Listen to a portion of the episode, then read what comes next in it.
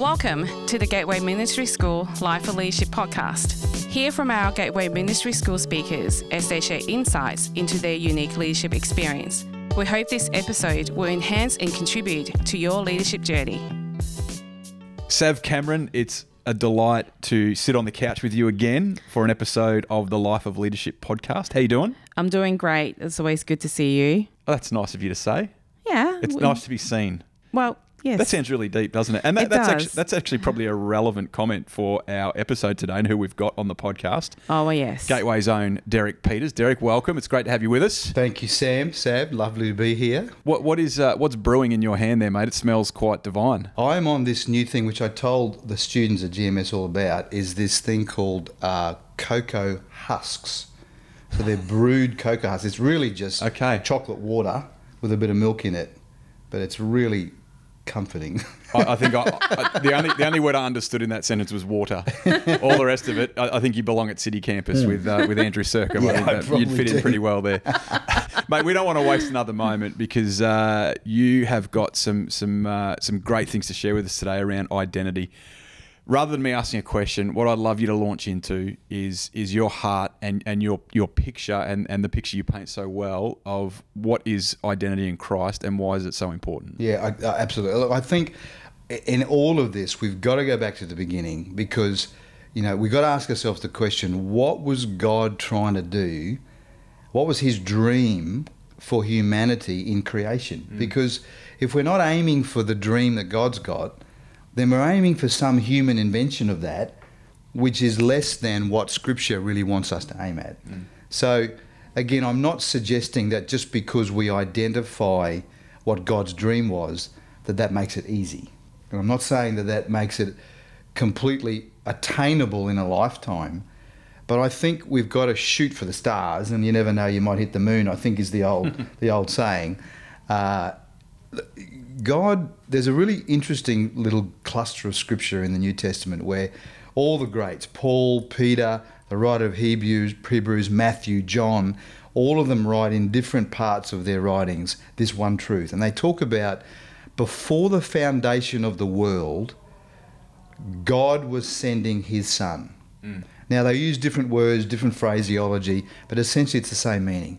So, you've got to think about this really about what's God's purpose for humankind. So, God decided before he said, Let there be light, before he decided to create the world, before the world self polluted itself with sin, God had already decided that he was going to come in the form of a human being by sending the second person of the Trinity, who we know to be the Logos or the Word before he was then named Jesus.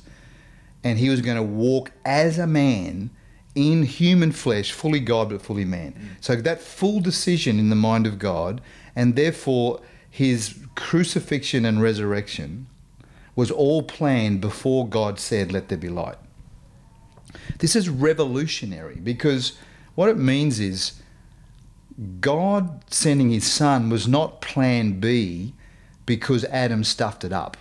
You know, mm. and I think if we think of it that way, we've got to realize that there is actually a God that's in control and has designed this whole thing way beyond what we can ever imagine. And so we've got to give ourselves a little bit of ability to trust that God is okay with us dreaming bigger than we currently dream hmm. about who we think we are. Probably it's plausible to say we shoot too low for the thing that God wants us to shoot for. So here, here's the thing God says, you know, I'm going to join this creation of mine into a triune relational connection with myself, and I'm going to make sure that happens no matter what happens. So, so Paul turns up later and says, Nothing can separate us from the love of God, neither height nor depth, nor principality, nor power, nor might, or dominion, or any created thing mm. on heaven or under the earth can separate you from the love of God. And the reason he can say it so confidently is because God has become human. That human being called Jesus lived a sinless life, rose again, was resurrected, and goes back and seats himself within the triune relationship of Father, Son, and Spirit, representing the human race, who can never be broken from being in that constant communication with the Father, Son, and Spirit. And we are in Jesus. Yeah. So we start there. And I think when we're talking about identity, we've got to remove the sin as being the issue now. In other words, I am too unworthy to walk with God because of my sin. We have got to stop saying that because what we're doing is we're saying that what Adam did wrong was greater than what Jesus did right. Mm. And if we're mm. saying that, mm. we've got our theology back to front, I think. Okay, so based on that premise, we were born for a relationship of intimacy and complete union with God, and God has equipped us completely and totally to live that out. And He is not saying to you, Your sin separates you from me. Mm. Because if He is saying that, then everything Jesus did on the cross is of no, of no use. We are still without hope. But my Bible and your Bible says that's not true. We are completely, in fact, our Bible says you are the righteousness of God. Yeah.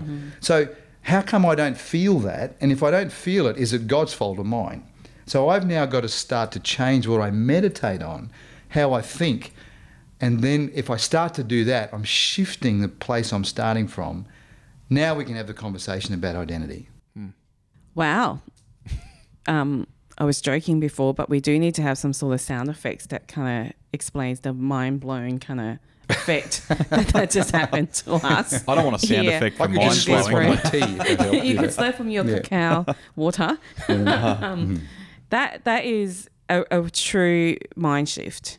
But I think what I'm sensing, even listening to that, and I've heard this from time and time again, different times from you, is just this resonating thing in my spirit that the spirit of God is saying yes, and mm. and the affirmation in what you just talked about takes away just that deep kind of longing that people have, oh, I, I'm not right with God, to a, a standpoint that Scripture talks about that you can approach the throne of grace with, you know, confidence. Like that now makes a whole bunch of other scriptures that we read from a different posture Yeah. Than than one that is unworthy to being worthy, Yes. but that we're always worthy because Christ has already done it. But He's already done it in eternity before He even came. Yes. See, a lot of contemporary literature that's secular, for example, will talk to the idea of our inner worth. And it talks about the mm. value of the human, you know, mm. and, and so we've got to build our worth on some premise. So if we're going to build it on the things that are outside of God, then we've got to talk about the intrinsic value of the human being, the unique footprint that you've got, you know, the unique mark you're going to leave on the world that, you know, your view mm-hmm. is is, you know, valuable. We kind of build this sort of postmodern mm. kind of view of our own self-importance. It's shaky ground and it's really really it's sand as as Jesus would have put it in, in the parable because it's not built on the original design plan of God. As hmm. soon as we start to locate ourselves in Jesus, we're locating ourselves on the logos or the logic of the universe. He is the logic of the universe. Everything makes sense in Jesus. Hmm. Because Jesus then is the prototype for everything that created that was God created man to be. Both relationally with the Father, both in action within the kingdom and then the bringing of the kingdom both in character attributes power you know in demonstration. All of the kingdom things that jesus did were forerunners of the kingdom of god that god wants to establish on the earth. So therefore the only way that kingdom gets established is that the king gets the people of the kingdom the sons and the daughters to act like sons and mm. daughters mm. and bring the kingdom. So so he's relying on us to put aside the sin conversation and start getting into the kingdom conversation. He's done all this so mm. that dot dot dot. You know, it's it's it's not it's not an end in itself. It's not that we sit there and look in the mirror and say, "My, how wonderful we are." You know, it's it, we have been made righteous so that we have a confidence before the throne of grace to ask God to bring His kingdom to the earth and partner with Him and then the joy is in the outflowing of that kingdom happening all around us. Hmm. I think that's the premise of identity, you know. Now, he might call you to be an architect, he might call you to be a school teacher, you're, you're, you're a mum at home, you're a carpenter, whatever you are, that's fine. Your vocation is not the point because your identity is the thing that sits under all of that. You are a son of God and you're a carpenter. Hmm. Fantastic.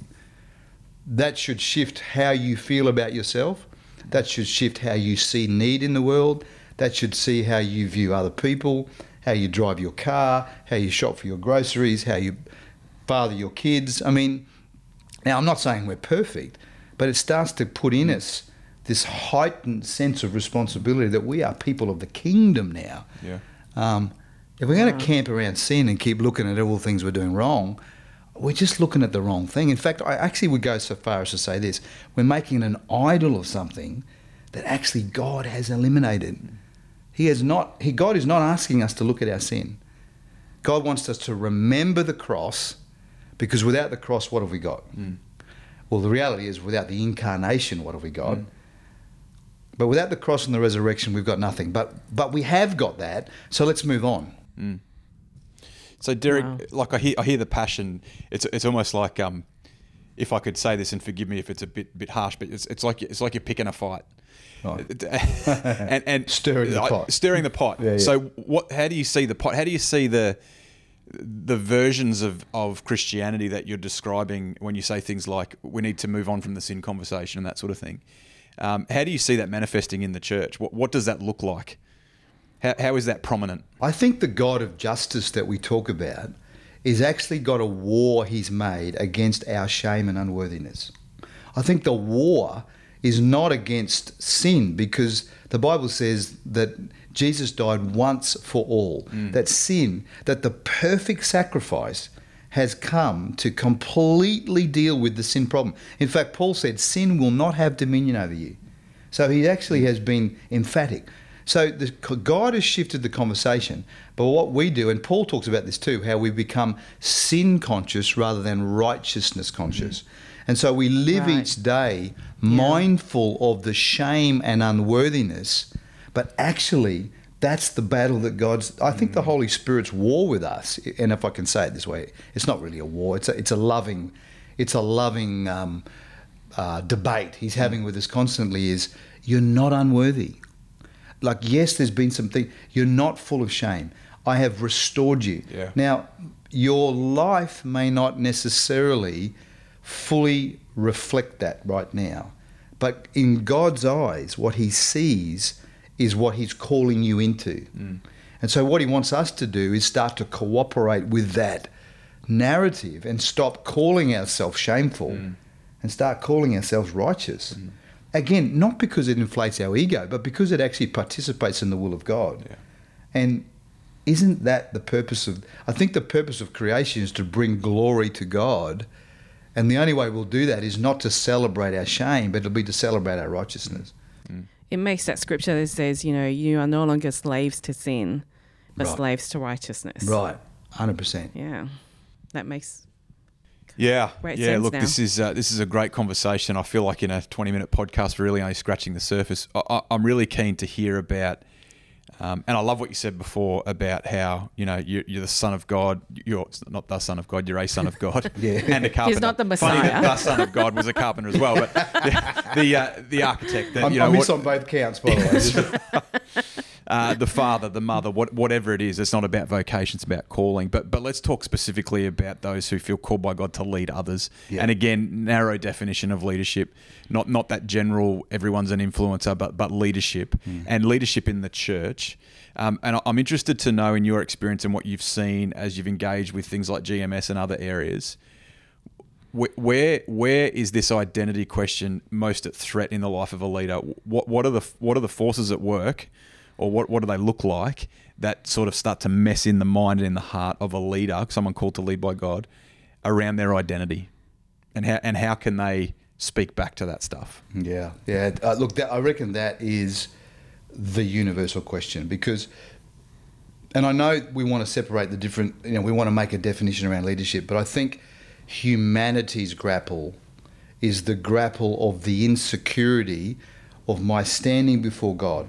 So, but now if I take that as a leader, so every bit of purpose that I have is meant to come out of the heart of God. Because if I know that God has sent me in a particular direction, if He's commissioned me on a particular mission, if He's facing me in a certain direction, then I have the confidence that I have God who is roaring His approval over me when I go.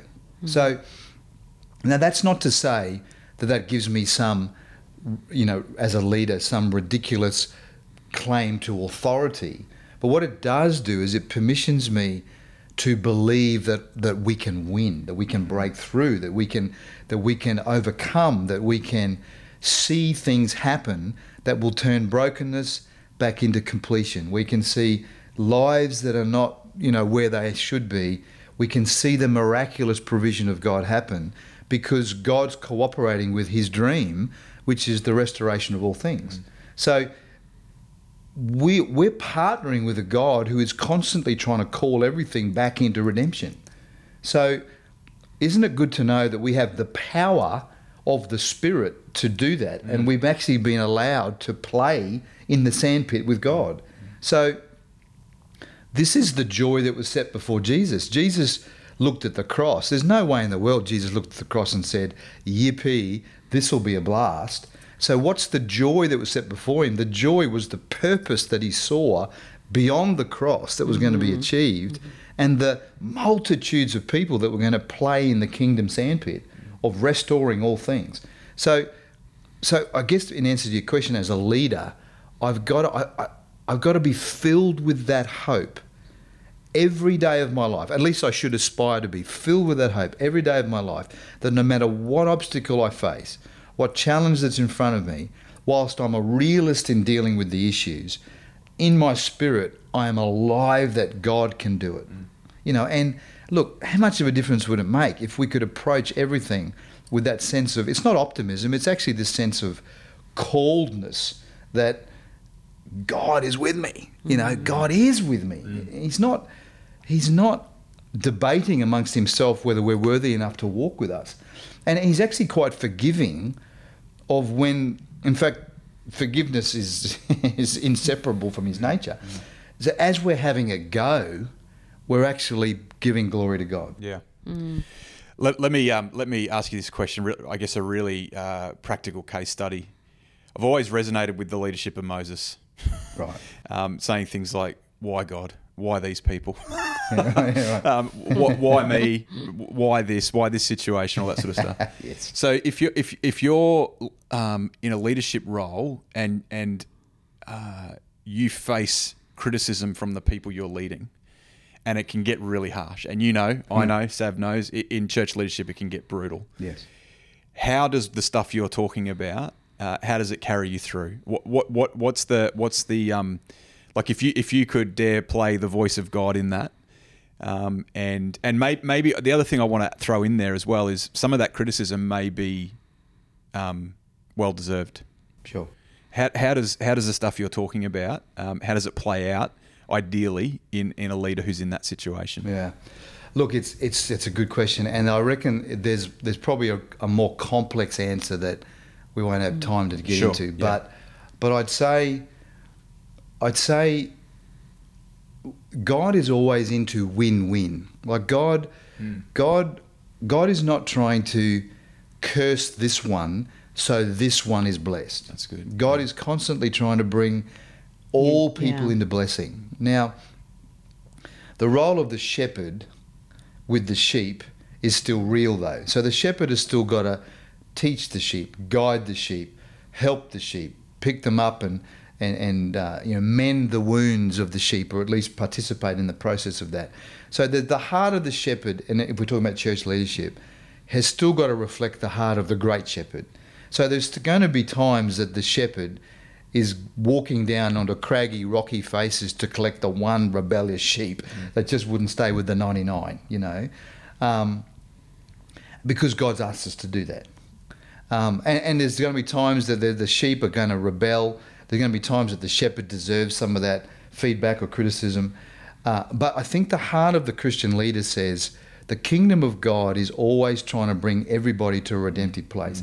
I'm not going to get it if I start using the tools of pride, if I use the tools of ego, if I start using the tools of self promotion, aggrandizement, you know, whatever else. If I start getting into the areas of the flesh and I start fighting against flesh and blood with the tools of the flesh, then I step out of the flow of the kingdom. Mm. So, so where I'm coming back to is this: we've got to have a confidence that God will back His call, God will back His people, and kindness and love and the tools of the kingdom always work. Mm. Now, at times they feel like they're not. They're, in the human sense, there are times where you're taking a beating as a leader, and you say, "God, how much longer?" Mm. You know but there's a divine perspective on what's happening, you know, and and there is a there is a word of the Lord for every season. Yeah. I'm convinced of that because God is not going to commission you as a leader into an impossible situation and leave you there as an orphan because He wants to teach you something. I don't believe that. I think what He wants to teach us is how to hear His voice in whatever situation we're in, so that we can bring the redemptive outcome in that moment and turn it to whatever it might be. Um, now, it sounds idealistic, but I think it's true and it keeps in step with what we've said up to this point in the podcast. And that is that God's redemptive purpose is always what He's about doing, so He will partner with you to see it come to pass. So we can have confidence in that as our starting point. Now we listen for the voice of God, which is readily available to us. Again, that's an assumption built off the fact that I have a perfect relationship with God in Jesus. Mm. So I can expect to hear Yeah. God to talk to me. So, God, what is the answer? Now, He may not answer in five minutes, but He will answer the question and He will turn it. So, our faith, you know, trust in the Lord with all of our heart, lean not on our own understanding. Mm. In all of our ways, acknowledge Him and He will direct our paths. That's true, but we've mm. just got to know it's true. I think what happens is, and I'll finish my long winded answer with this I, I think we lose confidence that the way of God will work. Yeah. And so then we pull ourselves out of that flow, hoping to use other tools that we think might work better. Mm. And then we get out of step again with the kingdom. And so we go, well, well, God, I feel like I'm lost. And, and He says, well, you left the path. Mm. You know, it, it's not me, He'd say. Yeah. If, and if I was pretending to be God, he'd, he'd come back to the path and then I'll help you get through it. Mm. Yeah. Can I ask then, um, think of a time when this has happened for you. What does it practically look like for you? What are the steps that you do, knowing that it's the base of your premise of identity? When you do get criticisms or when something kind of hits you and you're like, mm, you have this kind of reaction to it. What do you do now, Derek, to, to kind of bring you back into in line with what it is that, you know, the true identity that God's given you? Yeah. Look, you, you've got to look. I don't know how to say this any easier, and maybe this sounds like a. Maybe this is not helpful. I don't know, but there's got to be a prayer life where you and God connect. Like Yeah. to be really practical. uh, You know, a couple of mornings ago, I arrived here at work. My day here starts at seven. Uh, I start, you know, with the Lord. Um, I was frustrated. I was frustrated with a range of things which are not worth putting on on Yes. record. Um, and I and I knew I was in a bad place in my attitudes. I was just in a bad place. So, you know, where do you go? You know, now for, in my mind, now maybe this makes me a one-trick pony, and maybe there are better ways to do it. But for me, I just get into the secret place with God, and I say, God, Yeah. what's going on inside me is not helping me find wisdom. I am full of tension. I am full of stress. I'm full of conflicting ideas, and I'm angry about a particular situation.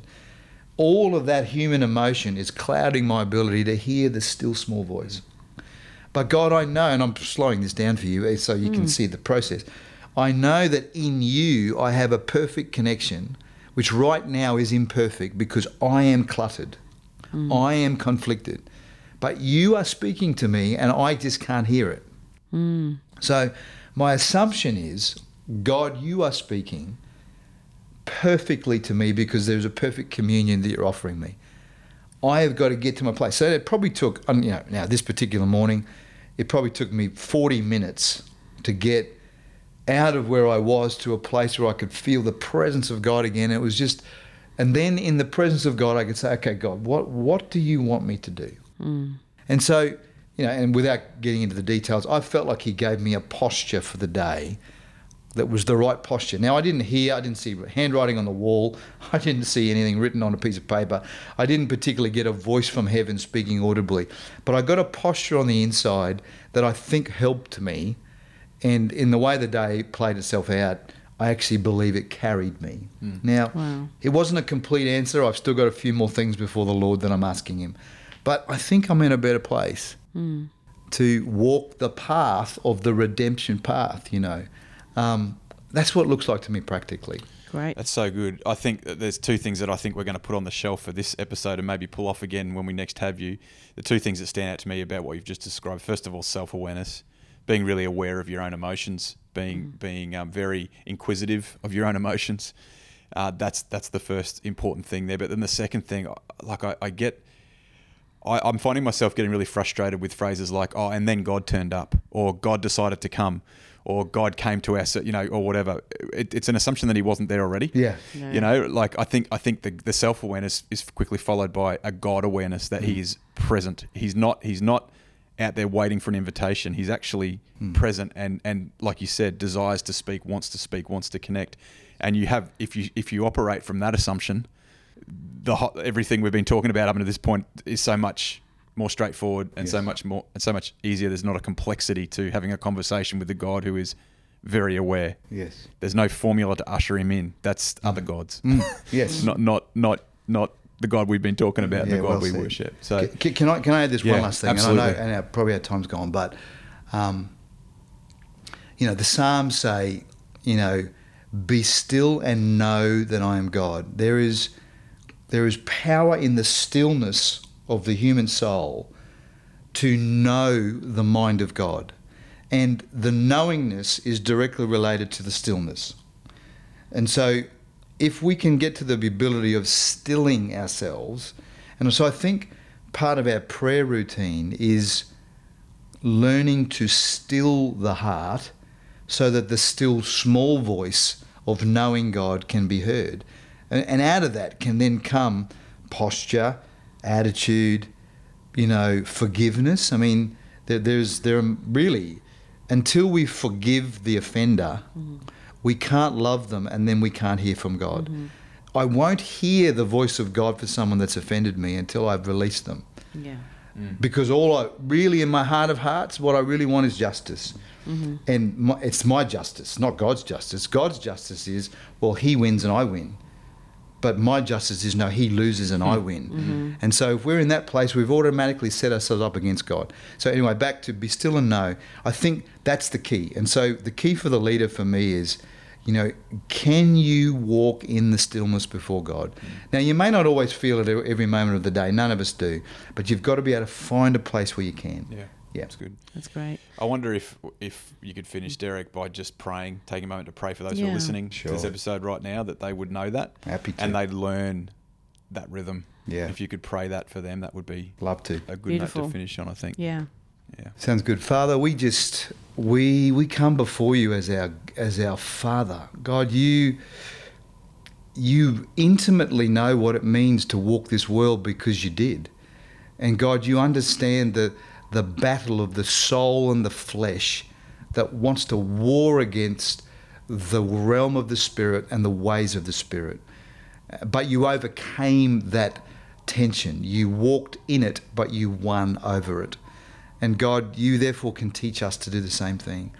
And God, I pray today that, Lord, you'd, you'd remind us to yield the space to you, that you'd remind us to be conscious of your presence, which never leaves us or ever forsakes us. That God, that we would really truly believe and activate a consciousness that God is Emmanuel, He is with me. And therefore, if He's with me, He's speaking to me. And Father, I pray you tune our ears. God, as Paul prayed in Ephesians 1, Lord, my prayer today for all of us is that the eyes of our understanding would be enlightened, that we would know the hope of our calling, we'd know the riches of the inheritance that have been placed in the saints, and the exceeding greatness of your power. Father, would you bless us with that today in Jesus' name? Amen. Amen. Amen. Derek, thank you so much for your time, mate. Really, really great conversation. Really important principles. My pleasure, mate. Thank you for tuning in to the Gateway Ministry School Life for Leadership podcast. Follow us for more chats with experienced leaders. For more information on Gateway Ministry School, please head to our website at gatewaybaptist.com.au forward slash GMS.